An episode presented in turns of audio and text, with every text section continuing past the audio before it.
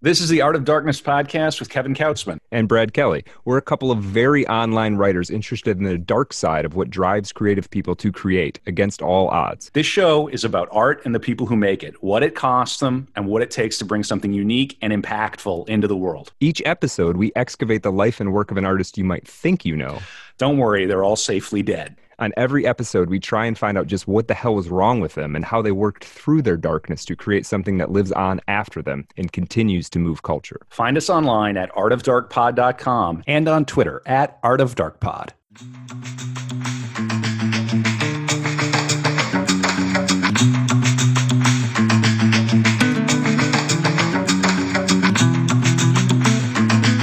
And welcome back to the dark room another episode of Art of Darkness, the podcast about the dark side of creativity. I am Brad Kelly.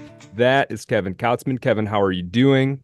Very well. I got Larry the Latte here, hey, which everybody can right. see. This is a little my mm-hmm. little mascot. I have never better. It's early. We're doing an early pod this I like morning. It. I like it. I got the rest of the. We'll have the rest of the day to morning you know, pod. Yeah, yeah. We could just we could cut loose. We can let rip for the rest of the. We didn't have to talk for the rest of the day, and I'm sure the wives would just be like, "Okay, wonderful." yeah. And so for people who maybe are tuning in for the first time, so this is a dark room, which means that we are um, we've done a core episode on our subject, um, that being in this case Carlos Castaneda. Um, and in the dark room, we bring in somebody who knows that figure um, a little differently, a little better, or just kind of looking at it from a different angle. Um, and uh, we have a further discussion. It's a dark room where we further develop our understanding of this figure. Um, the Carlos Castaneda episode. You're really, I like this, Brad. You're really leaning into the metaphor of the well, dark. Yeah, room. you got to remember. Man. Remember yeah. film. Remember photography. Before we're, we're it's Vaguely. this is a digital pod. We're not an analog podcast.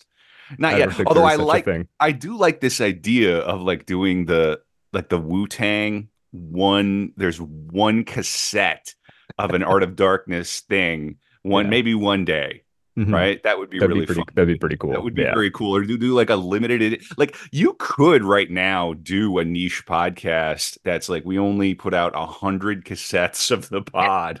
and if it was vinyl. the right we thing, press a vinyl. Yeah. Yeah, press yeah. vinyl. Anyway, that, that this is okay. This is turning into a production meeting again. But yeah, really excited about. I'm excited about this yeah. one partly because we got to circle back to the subject. Mm-hmm. Uh, it, we love all our subjects, even even when they're monsters. Not saying mm-hmm. Castaneda was a monster. I've really only I've really only convinced myself we've covered two monsters so far. Mm. Brando and Burroughs. Mm. But I was maybe a little harsh on Castaneda. And to, to all you Castaneda stands out there, please bear with us. We're trying to deepen our understanding of this figure. And we mm-hmm. always, mm-hmm. we really do go into this with a generous spirit. We're not trying to tear people down. We're just trying to tell the stories of their of their mm. lives. And sometimes we come across stuff that's like, damn, that's that's bad.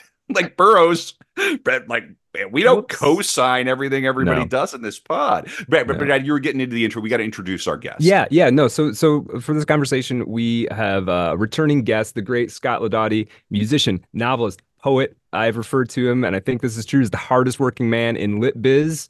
Uh, Scott, welcome back. It's really good to see you again. Cool. Thank you. I'm proof yeah. that hard work does not pay off. So don't go that route. I feel I feel like that sometimes too.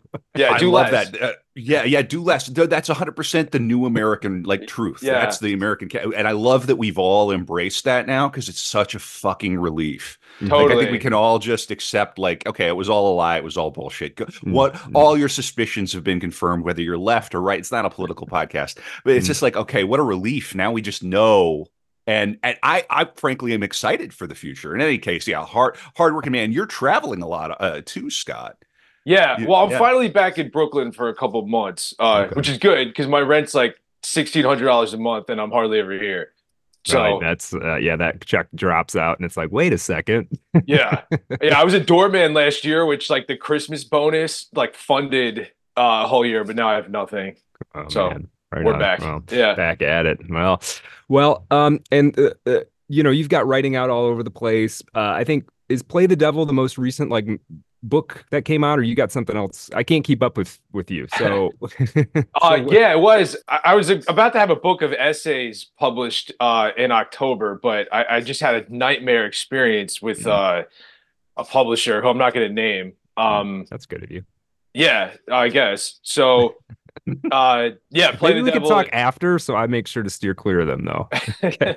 yeah, so play the devil is the most recent thing. I've been working on. Uh, it's getting adapted uh, currently. Like we wrote a script for it. Now it's like going through the pipeline. We're doing a table read with some important people on the seventeenth. So Oh, awesome, man! Yeah, we'll be, Yeah. we'll be, uh, you know, we'll be polling for you. That sounds Thanks. great. as, Yeah, a, as a screenplay. Yeah, so uh, yeah, they flew, yeah, they flew me out to LA um in November to write it with a guy who works at the studio. So we're, I'm in the arena now. It has to a thousand other things have to go Yeah. perfect. It you know, but yeah, But you Wait, know, they listen, paid for my are- dinner. That right? that yo, Yeah. that's that's farther along than a lot of people will get, uh, and, and that's great. I mean, my I, I have a friend who's been saying my my screenwriting partner, friend of the show, Abby, and she's been telling people um, that uh, you know what what a lot of aspiring screenwriters have begun to do is to take their concepts and write them as novels first, because once you have that something that exists and if you have an audience then it's like oh now we're interested in so very interesting so you're you're taking this route to get there man i hope that i hope that works i hope that that'd, be, that'd be great. i hope Yeah. george clooney produces it i hope you Hell get yeah. everything you want dude and Thanks, i hope guys. that la Yeah. treats you well man that's awesome Yeah. thanks. Yeah. it's so far so good. So we'll see. Yeah, yeah. Well, that's the thing. You say a hundred, a thousand other things got to happen. Well, this is one of them, and it did. So you know, so All right. cool. You guys Yeah, are so, so- positive, man. Thanks. we try Yeah. try to be, man. so, uh, it's all we have scott it's all we have we do a podcast okay yeah, yeah. Um, a- and, uh, the reason uh, you were we're having you on for this conversation, not only because we were looking for a reason to talk to you again, but you had a piece in Hobart uh, called "The Peyote Warrior of Window Rock." Which uh, you shared with us, and we'll we'll have it in the episode notes. Um, a- and, I, I mean, I'll kind of tee it up a little bit, but I want you to mostly talk about it. Um, in part, there's uh, Carlos Castaneda's The Teaching of Don Juan was at least riding with you on this road trip, right? Tell tell us a little bit about this piece. Okay. Well, time is a flat circle, right? So 20 years ago, I had written a horrible screenplay, and my best friend and I were going to drive to LA and get it made because I was like 18 and I thought that's just how that worked. Right. So as we were pulling out of new his garage in New Jersey, his dad, who was like a like a William F. Buckley like conservative guy, gave us the teachings of Don Juan, the Carlos Castaneda book. Um, and was like, uh, you know, I read this when I was your age. It changed everything. Read this. So we'd never heard of it. So we're like reading it the whole way. And then instead of driving in the straight line out to LA, we were like, we have to go to, you know, New Mexico and get peyote, obviously. Yeah. So yeah, yeah. um yeah we drove to basically to make a very long story shorter we went to gallup new mexico which is like as we were getting closer to the desert well we went to taos new mexico first which is kind of like a runaway land for like housewives i guess they get divorced or have some kind of spiritual awakening in their 50s um with their divorce money they open like crystal shops and stuff Yeah. in the- yeah, it's time to sell rocks right yeah, yeah. but they're all very condescending too. They're not like Mm. uh I don't know because well we also wa- we parked right in front of one and walked in and we're like uh like hey we're uh we're trying to find peyote can you help us out and you know they freaked out so yeah, you'd think these people would be more chill, right? Right. Yeah, they're not. and the Oh. one woman we met was from Long Island so I was like we're from like the same place you should that's like should be a flag you know you should help us out Yeah, you Uh, came out here for peyote, didn't you, yeah. lady? Like, I know she gave us a whole speech like uh, you know it's a sacrament and like what you're doing it's not a drug you know um which at that point in the trip we were basically just like uh I mean we were like 18 so we were listening to the Doors and Pink Floyd and everything and like really tuned in to Timothy Leary and stuff so uh we weren't just trying to get like messed up on a drug like you know we we're really about like transcending and finding this universal truth and uh word. but I mean, also, what does that mean at 18? Like, so I don't know. She was mad Yeah. at us. Yeah. And then we're driving down the road and uh we see like a giant teepee that was made out of like uh concrete or whatever. It was because once you're out on you're running sort of with Route 66. It you can't take Route 66 the whole way. It's like in chunks now, mm-hmm. but there's still all the leftover gift shop stuff from back in the 50s. That's right? like a metaphor for the whole country, isn't it? It's like it's yeah, really you actually creepy. can't go on the highway you used to go on, but there's fragments of it still. Yeah. Yeah. And and you the people who opened up these stores in the 50s like are still there working in their stores because what are you gonna do? It's like valueless. You can't sell it and move on. Right. Um, Oof. yeah. So we found uh, a Navajo guy in one of in that in a rug store in a teepee, and he was cool. He, we were like, "Hey, we're from New York. We're trying to find peyote," and he was like, "All right, well, it doesn't grow anywhere near here. Mm-hmm. You have to go to Gallup, New Mexico." Mm. So then we went to Gallup, um, and same thing everybody was telling us about a guy named Pino. Every week, first we went up to like the meth head on the street. And we're like, dude, you know where we get peyote? And he made us buy him a beer, and then he didn't know where to get peyote. You know? hey, yeah, like, I, every, I, respect the hustle, though. You know? Yeah, everybody's yeah. like, oh, you should have been here last week. There's peyote yeah. everywhere last week. Right. Yeah, that's how that, that's how that always goes. Always. yeah. No amount of information is free. This is the that's, information. That's right. That's right. Well, so let me let I, I, don't want you to give away the entire the entire piece because I want people to read it and it's and uh, uh it, yeah, it's, it's, a good it's read. Really it's a good, snappy man. read, it's, and it's it's, it's so got shades of Hunter and yeah, yeah, it's fun. Yeah. So, but so yeah, so you get out there now. The the thing that what did you think? I mean, I don't know, based on reading Castaneda whatever. Like, what did you think? What did you have in your mind would be like the moment that you ate it, you and your buddy? Like, what was that going to look like in your mind, do you think? Well, we I don't think we had finished the book yet, so I didn't know that we could fly. I guess if we took peyote, right. um, but we were just like really like th- you know this is set against the backdrop of like the Iraq War, right? Mm. And uh, so I mean, nothing's gotten better in 20 years, but then it really felt like like that was the end. Like mm. the it was all crumbling this system can't possibly work for another five minutes.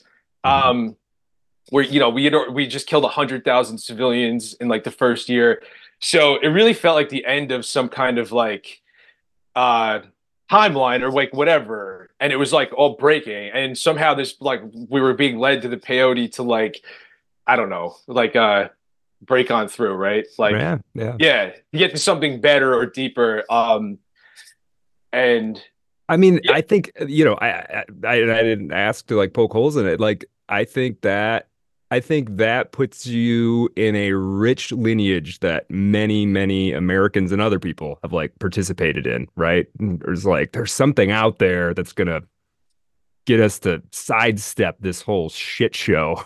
Right. yeah. Especially when you're young, because then like 18. I mean, I vaguely remember being 18 and like there is like this thing of like do I I don't want to be an adult in this system. Yeah. Like I don't want to grow up right. into this. Isn't there some way I can like right. veer off of this? Well, and this is this is the lie they tell us. It was like the teenagers they're just angry. They're so angry. It's like no, they're angry because they're seeing the horror show for the first time and they're realizing that the system is about to spit them out into this uh, yeah. grinder yeah, yeah, and yeah, the forced of, participation.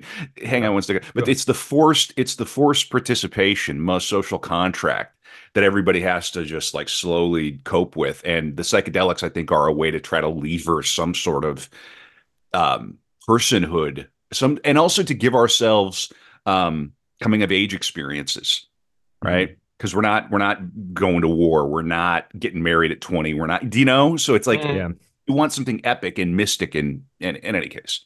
Yeah, no, the rite of passage, like there's not the right yeah, rite of passage thing is kind of is kind of gone, and it is a, it is it is a way to give yourself a rite of passage, you know, especially if it's part of, especially the way you're doing it, Scott, which is like, we're going to go, we're going to, we're in the car, we're going to drive and find it. It's not like our buddy Carl next door has it and we're going to like, you know, go over to his house and sit on the couch. It's like, put on, put on Lord of the Rings. Yeah. Yeah. Yeah. Well, there was a feeling of that. Like, uh, that's why, like, the American road trip needs to be east to west. Like mm-hmm. you have like California has to be the thing, you know? Yep, like yep, yep. if you're coming this way, it's like you start at like the best part and then you, you know, go through everything in reverse to like to get to the, I don't know to this side, which is nowhere near as like just the lure of mm-hmm. California, the especially growing up in like New York and New Jersey, like the promised land is like on the other side of those mountains. Mm-hmm, mm-hmm. Um, yeah, dude, that's so that's so true. I never thought about that, but you're so right that it does kind of have to be west.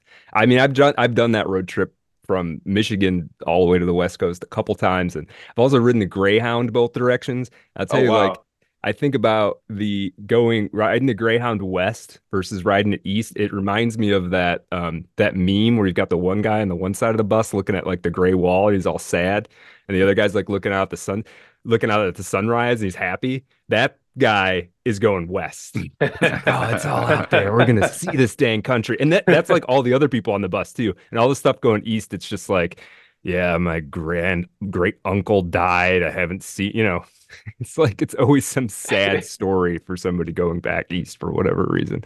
Yeah, yeah that's really interesting. Well, and things on that trip too were like like leading us to this the whole way. Like um I remember we so we knew to go to Taos, I think, because we had stopped at a college campus um in Arkansas maybe to like uh just to try to find a party or something. And um what like Fayetteville?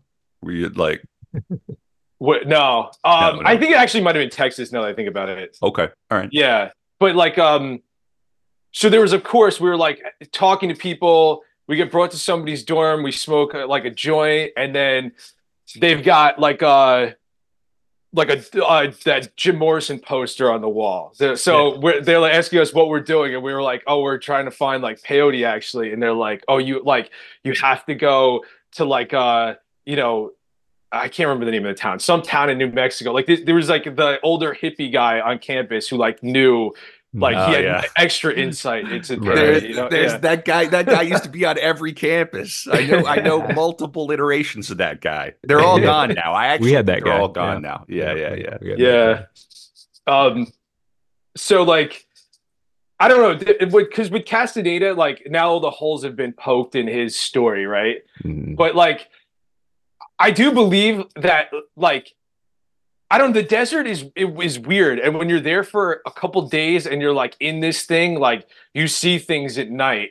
Like the the time doesn't really make sense um because the sun is like I guess just always like right overhead melting you. And then all of a sudden it's pitch black for hours. And I don't know. I could see how like uh I could see how this guy Don Juan who maybe like you know the peyote doesn't grow in Southern California, right? So like, how could Don Juan have this peyote? But I also believe that you could like time travel in a desert. Like you see weird things out there.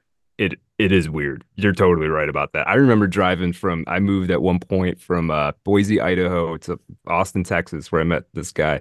And uh, we were driving through. And we drove overnight for part of it. You know, driving a big, you know, big like I remember I had a I had like very few possessions, so I tried to rent like a U a little U-Haul van, like a just a but all they had was like the full size one. So I had this huge ass truck with literally like one little corner of it was my stuff. but anyway, we are driving through it from New Mexico into Texas and at night and suddenly it's like this crazy light show and what we figured out eventually was we think it was um like oil derricks or oil pumps and they all had a light on them and they were not synchronized. So this there's you know thousands of these oil derricks with each with a flashing light. But dude for about five or ten minutes until we figured out what that was it felt like we were undergoing some kind of passing through a portal alien invasion. You know we had a little uh, yeah. so, but but like there was a moment there where like, what is happening to? Will we be the same people when this ends?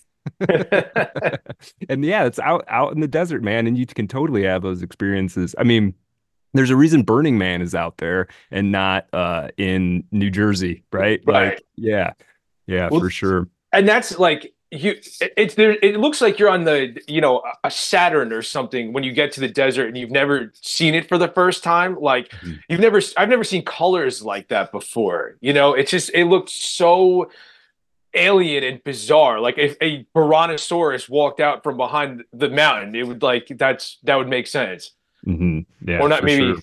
or t-rex whatever something yeah well yeah. yeah if you're into like the cryptozoology stuff apparently there are like people who claim they've seen dinosaurs out there.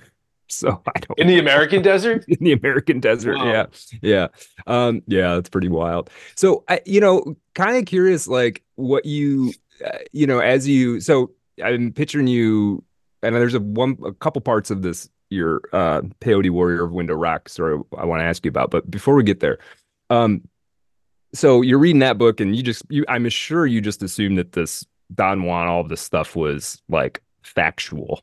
Oh yeah. Yeah.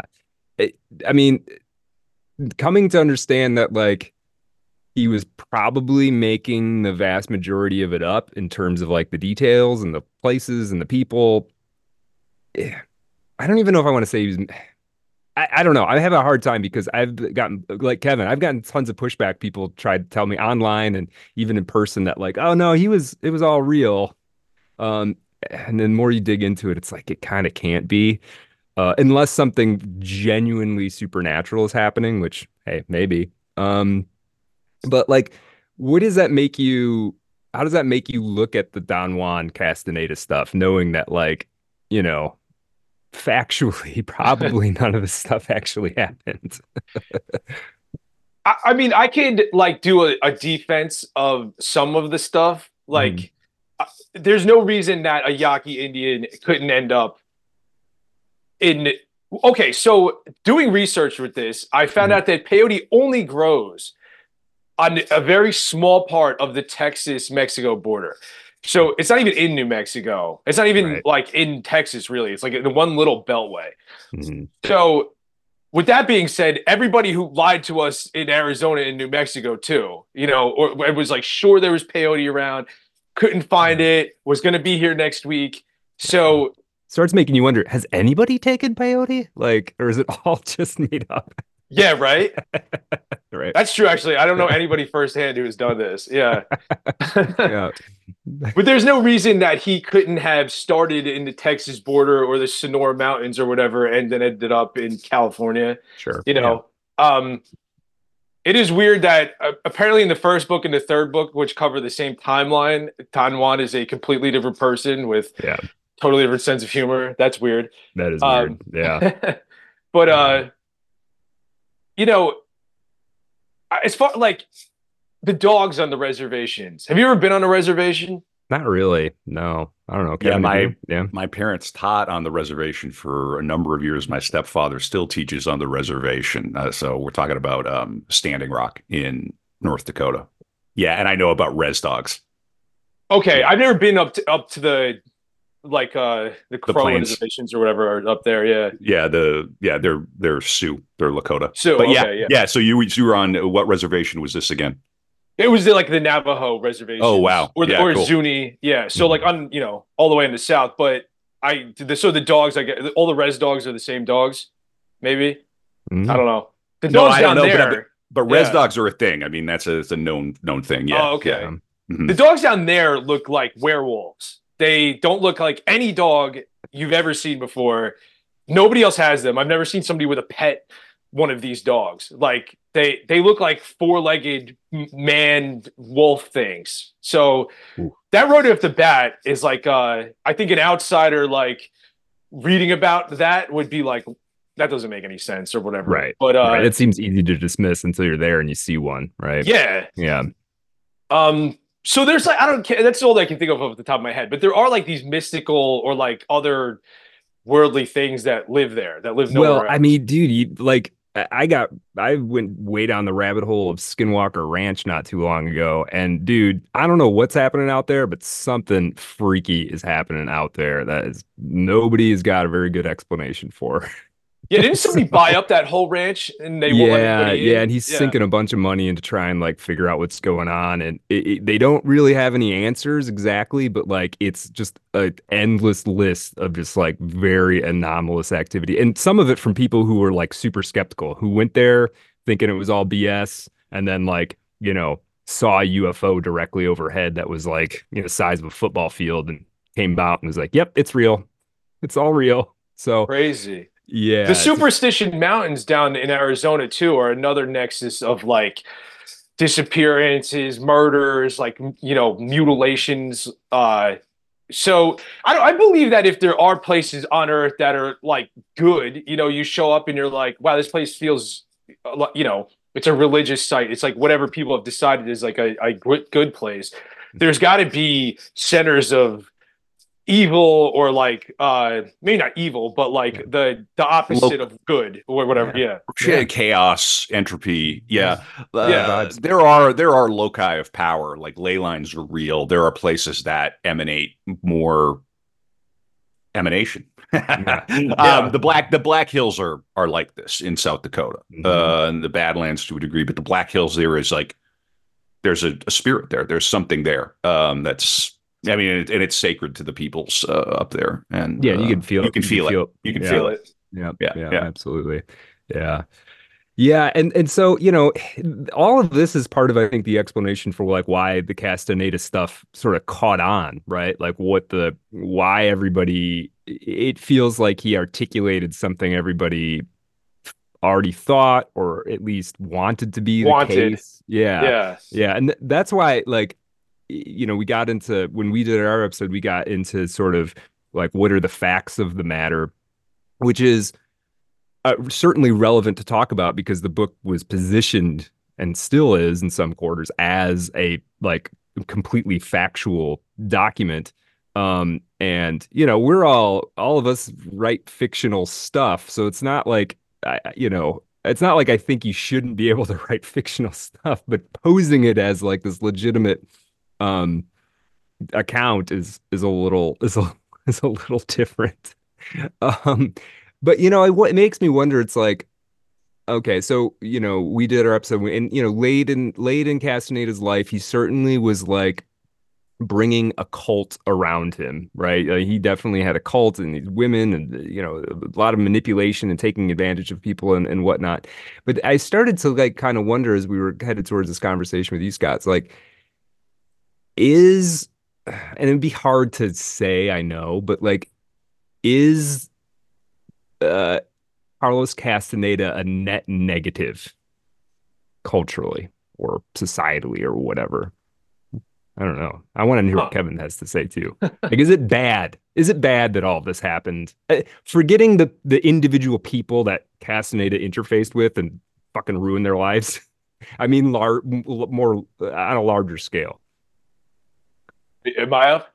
Yeah, sure, yeah, Scott. Yeah, I have a, I have a couple thoughts, but after you, you're the guest, Scott. So after yeah. you, yeah. Well, I, I met a couple people along the way who uh they they have like a, a Castaneda kind of figure who's coming up from Colombia and like doing like a actually I do know somebody who did peyote. I almost went okay. to this thing in Newark that the, a guy some shaman from Colombia was coming up with his crew and all the like the rich uh bohemian kind of people in North Jersey were going to this warehouse to do peyote. Mm. I couldn't go for some reason.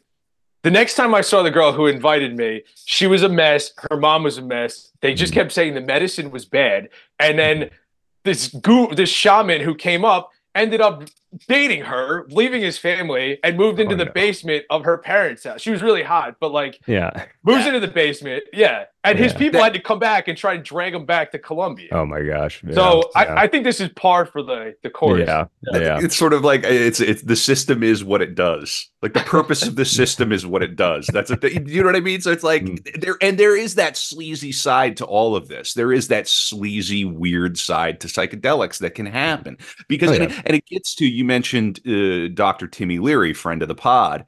like he discovered I, I don't know if it was him, but they discovered that LSD, right, re-imprints you. So if you're if you have like childhood trauma, you can like re-imprint on another figure and work some of that out. It can be used as medicine. But if mm-hmm. you've got some rich bohemian chick who's all messed up and maybe dad's not on the scene or even if he is maybe he's distant or whatever she's got all kinds of problems here comes this colombian shaman you all take psychedelics and suddenly suddenly he's living in your fucking basement, right? and, right. You know, and hide your daughters. I mean, there yeah. there is that there is that sleazy element to and it. And we and we yeah. in America, you know, we can have a tendency to think like, oh, this guy's from Colombia, so he must be legitimate. But it's like, right. nah, nah, I mean, there's no reason to think that extraordinarily naive, right? extraordinarily I mean, naive. You can you can have a yeah. dude from Ohio who's like super well intentioned and thoughtful, and mm-hmm. he, he might be better for this yeah. purpose, right? It if, does kind know. of speak to like a larger, like we have no, um, like there's no mystery or adventure. There's no Loch Ness monsters or whatever. So you know, and especially if you're rich and you are not completed as a human, like yeah. this. I mean, especially in the '60s, like the Vietnam War, all this stuff that was going on. One Castaneda was kind of breaking in, like um, it's just it it leads you to like I don't know your life can have purpose I guess mm-hmm. where our lives have no purpose. Well, mm. and and California in a lot of ways, like the darker side of California, that's kind of the vibe. Like the nihilistic side of California, it's like nihilism in the sun. And uh, this this is precisely what I was going to talk about next, or the idea that flashed in my mind. I'm watching True Detective season two, underrated.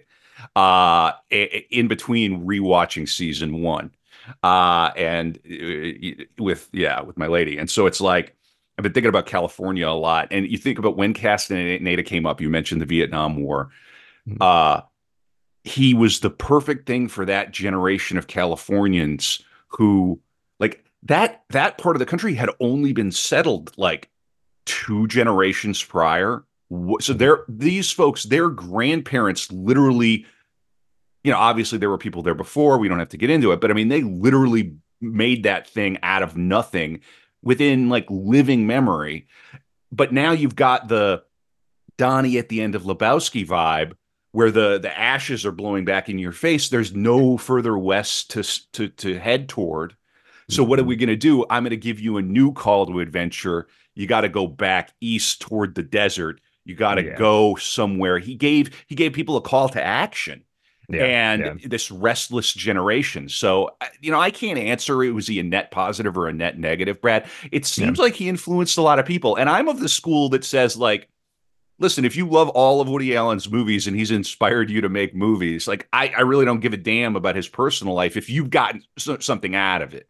So, you know, and based on all the comments that we've received after the cast Castaneda, it seems like a lot of people really were you know had a very personal experience with this book and certainly our guest scott did too yeah. so I, I can't say brad because i don't know yeah. everybody's story yeah, sure yeah. yeah it's just it, this is kind of an interesting kind of point of thinking about it it's sort of mm-hmm. like um and, and does it if it's not factually true does that does that somehow and i kind of think this is the case does that somehow percolate like if you tell a lie that is useful is there still like a deceit baked into it permanently that ends up corrupting just, the whole thing, you know. I think I said this on the main episode. It's like, why couldn't he have just he could have released these as like novels? I mean, yeah. you know, yeah. but yeah. would they have re- received the same reach? And I don't know. I Probably don't know. not. Probably not. Yeah.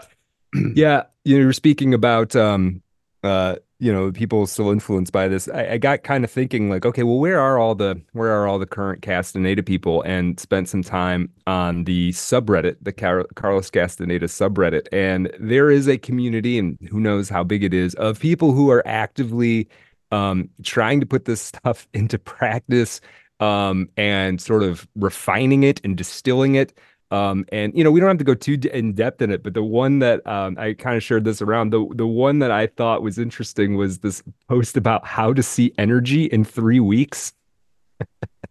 and so if you're you're uh, you know, it's that's Reddit. Cool. Uh, listen, I respect this. Go ahead. This is cool. Well, well, you know, and I read through the thing and I got thinking about it. Like, there's nothing particularly um, uh, sinister about it. I mean, his whole the whole thing is you basically for three hours a night. And who has time to do this? Nobody. Um, but I suppose if you're 18 and you don't have gas money to drive out into the desert, maybe you just do this in your apartment. Um, you seal, you know, you seal off your room so it's completely pitch black. And for three hours a night, you do this practice of meditation, trying to clear the mind, and ultimately trying to see. Um, and you know, this person claims that if you do this for long enough, you will start to see energy. You'll start to see patterns of colors and, and things like this. I think you probably can actually. Now, whether is that energy, I don't know. But Kevin, you've been in a float tank. I mean, I don't know if you see stuff in the float tank. When I used to do the float float tank, I totally saw stuff. Um, it, you know, is it just sort of artifacts? Uh, you know, is it the mind putting stuff in there because it's not used to having that empty space? Is there even a difference between those those things? Um, I don't Yeah, so really have you, a question. You could go but- into waking dream states. I mean, we have extraordinarily vivid dreams, Mhm. right? Or at least I used to, you know, before the incident. Uh, Scott, what do you think about this? What do you think about the like the meditative practices and the uh, you know all the stuff around Castaneda? Did you carry that forward after your your journey into the desert? I mean, is it something you still think about? I mean, you wanted to come on and talk about them. Yeah. Well, so we didn't get peyote on this trip. When we got to which, LA, which is I- which I love about the story as a story that you actually didn't get it. I love that. Yeah. Yeah, it's brilliant. yeah. it's funny now as a like a older man. I, I don't think I would do it now. Like I, I don't think I want to open my head up and see. I don't know, like that. I don't want to be at the mercy of something for thirty hours. You know, like I don't even smoke weed anymore. It makes me so paranoid. So, but on that trip when we got to LA, um, after that adventure, we get there. The guy who was supposed to give the script to was actually in France, um, but we didn't have the internet then, so we had no way of coordinating this. Oh, no. And uh, so we go to a party, and somebody showed up with a bag of like bright blue Mario mushrooms, and we're like, "These are from Hawaii. Do you want to eat these?" So we ate those and went insane for like 18 hours. Like the most vivid, horrifying. I saw a cloud eat the house in front of us, and like all the wood was shooting at us. Um, Nice.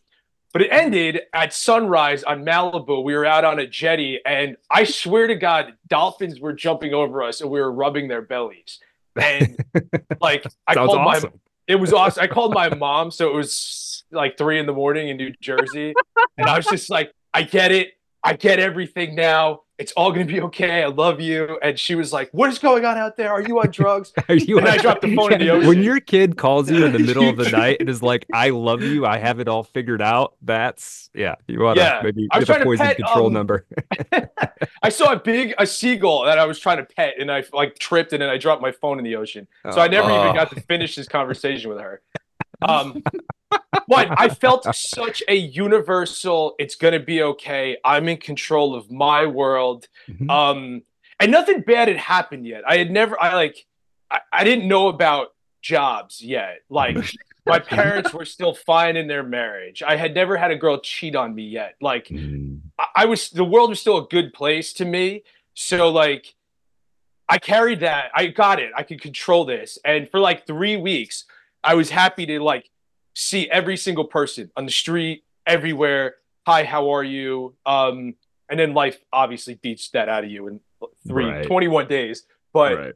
that was the happiest and like most peaceful I've ever been. I was sure of my place uh, on earth. And Wow. So you you had a bad trip that turned into this revelatory good Yeah. experience. Wow. Yeah. What was the turning point during the during the trip?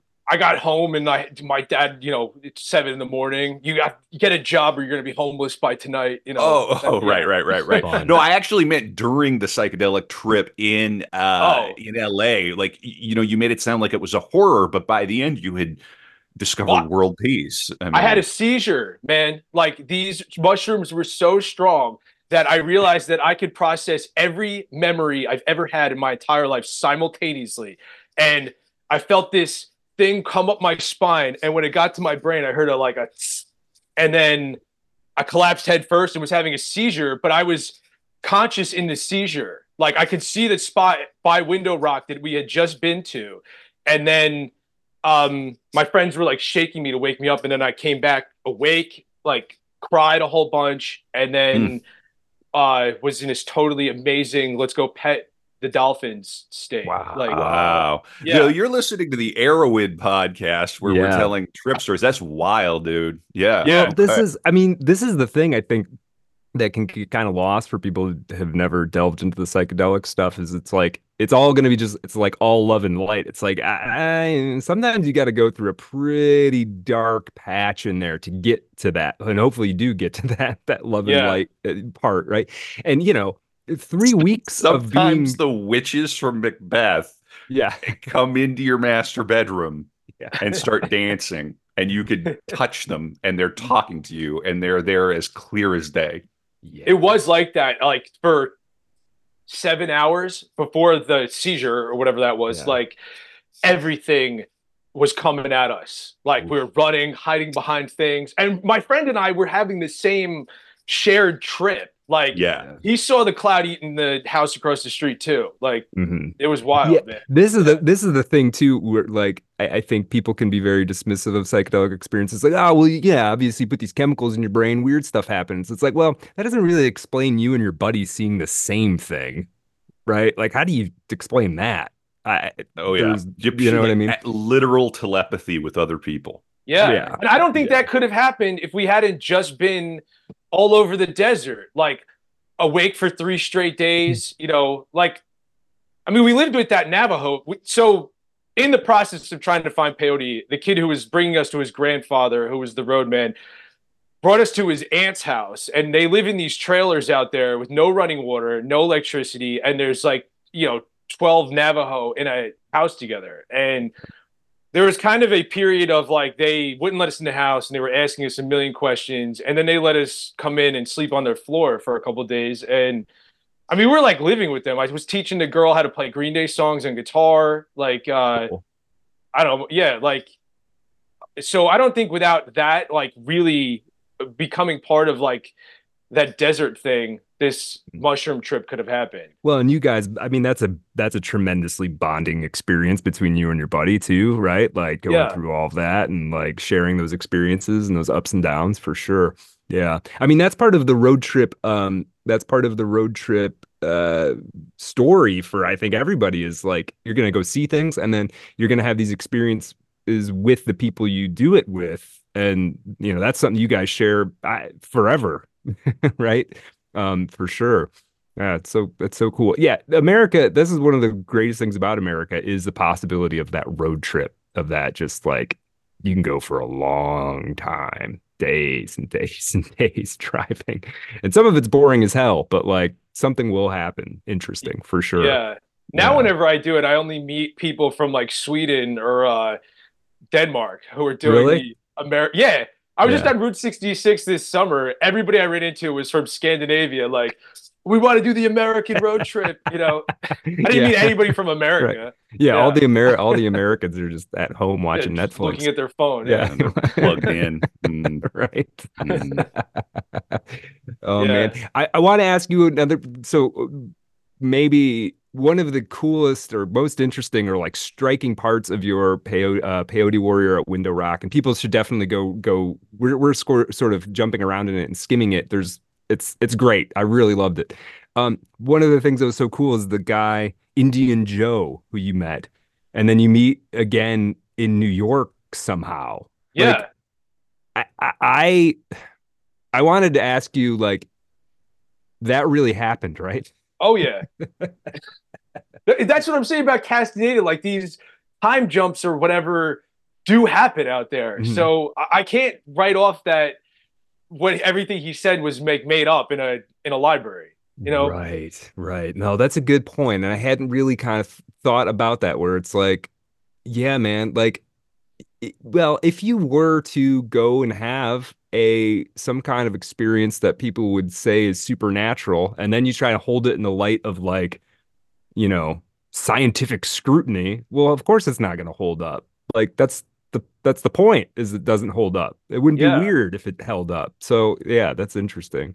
Should I give like a the little backstory of that? Sure, man. Yeah, Okay. yeah. If you want. So after we had finally failed again, and we're not like it was apparent we were not going to get peyote, we went to a Walmart and um, there was a big old Indian sitting out front on a stack of newspapers, and he and I made contact for eye contact for like a brief time, but um, there was like a connection or some weird thing happened, and then that was it. And then a year almost to the day later, I was installing window draperies with a company in Manhattan, and we're driving through Times Square, and that same guy is sitting on a milk crate in Times Square holding a sign that says he needs to get back to the reservation. And had my boss pull over. I jumped out and I was like, "Oh my god, I know you!" And he pointed at me and he was like, "The Walmart, you know, a year ago in uh, New Mexico." And he remembered me. And then we took him back to my apartment. He stayed with us for two days, which is insane. we had like a big, we had like a big house party. with this Yeah. guy. Just because he was like uh he had been run over by a taxi, so his leg oh was god. Oh. like mangled and like gangrenous. And it was Oh. Disgusting. How Yeah, old, but like how, how old of a guy was he? Would you guess?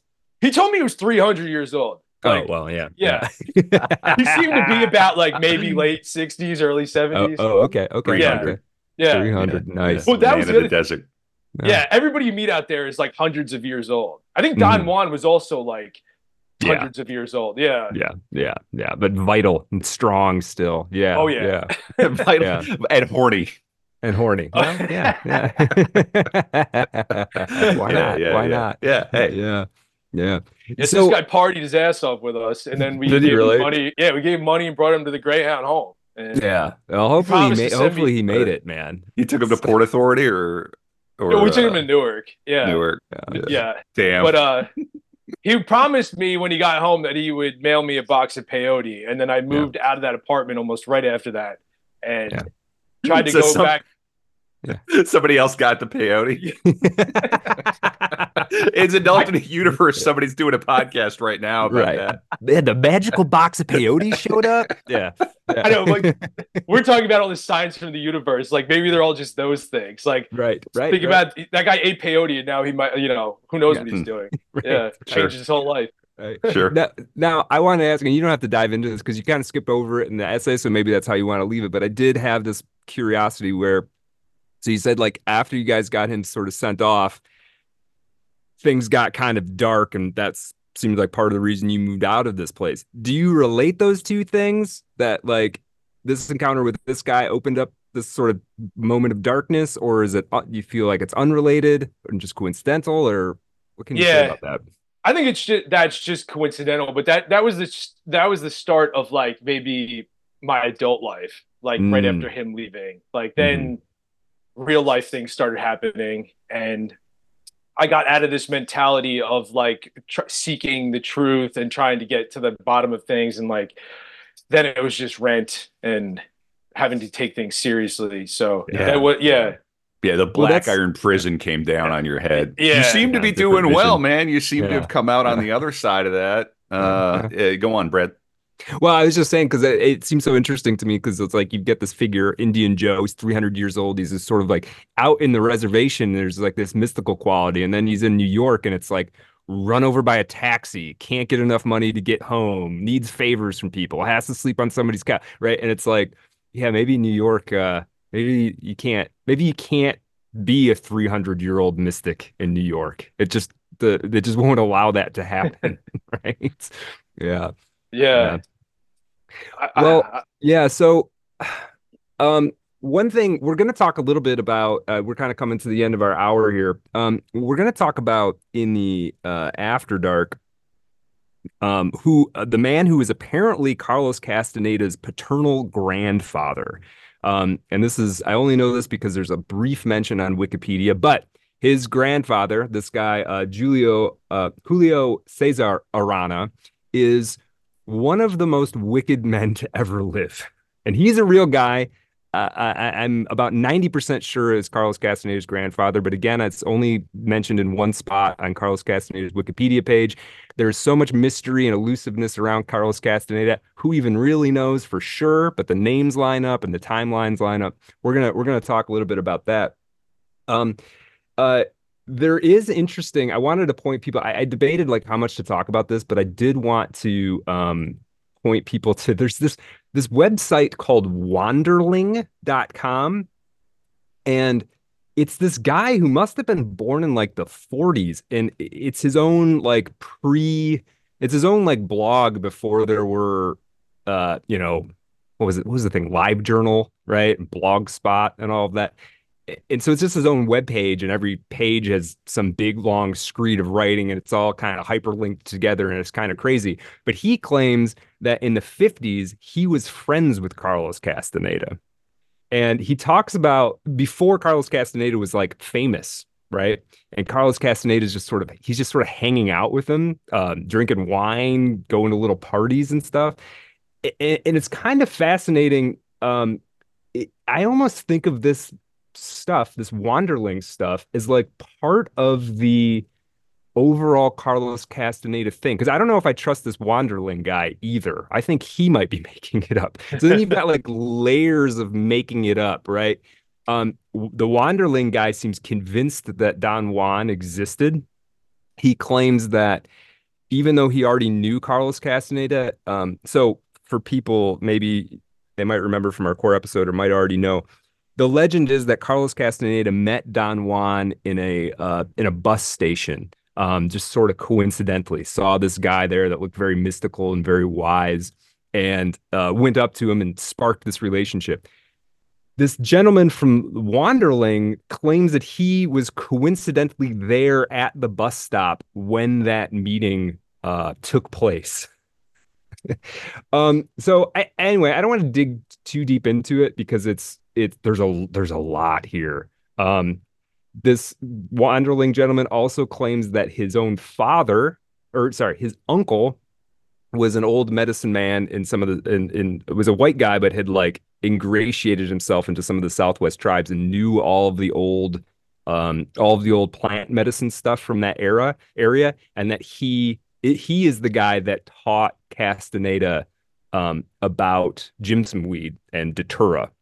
Um, so I guess I'm just bringing this up because I think even if Don Juan himself didn't exist, I I do think Castaneda was out there talking to some people. And again, if Castaneda or if Don Juan doesn't exist, there are old traditions in the Southwest of indigenous people using you know using various plants not using various plants old like practices of you know what we you know europeans would call sorcery or witchcraft. This is like a real thing right? So so how much castaneda is lying or telling the truth or making stuff up there is uh, and uh, i think you can feel it. Like scott when you went out there there is a tradition of high strangeness out there.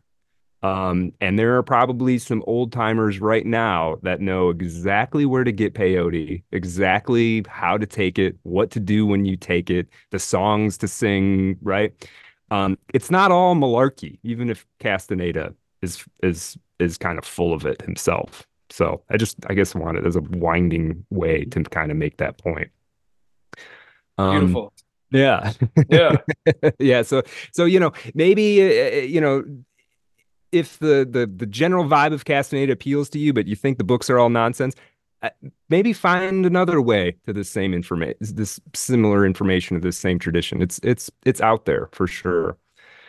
Um, yeah any anything else scott? How can people find you? First of all we'll have links and stuff but if people want to find you and definitely you know you've got a lot of writing spread out over the internet um, but tell us where to find you and how they can get uh, maybe in touch with you or follow you or whatever.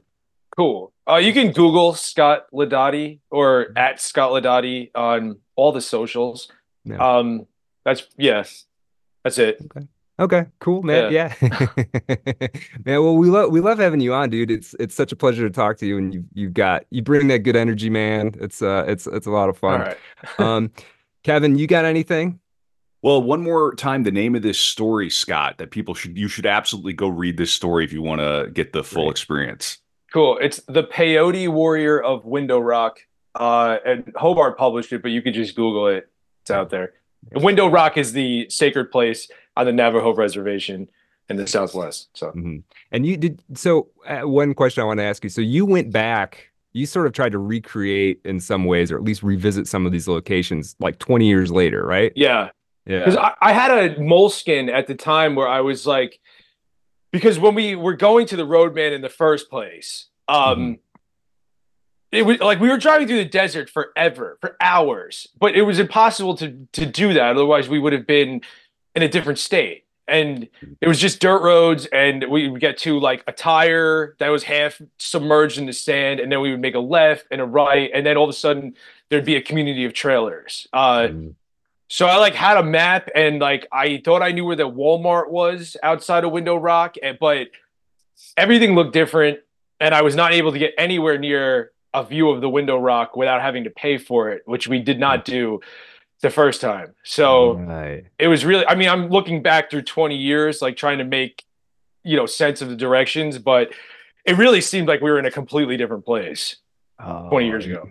You passed through a portal either literally or uh, you know, metaphorically at the very least. Yeah. yeah. The only thing I could think was sorry. No, No, go on. Well, I, I was just like, it's possible I could have been just like so excited the first time that I, like time was like moving super fast or whatever. But be. uh. I don't know. It it seemed completely different. Yeah. Yeah, I love it. I love it. And for Americans and, and I guess Scandinavians, if you haven't driven like from one side of this country to the other, you really should. It is, and I'm not even saying that because it will all be fun and it will all be comfortable. Lots of it will be boring. Parts of it will suck. Parts of it will be un.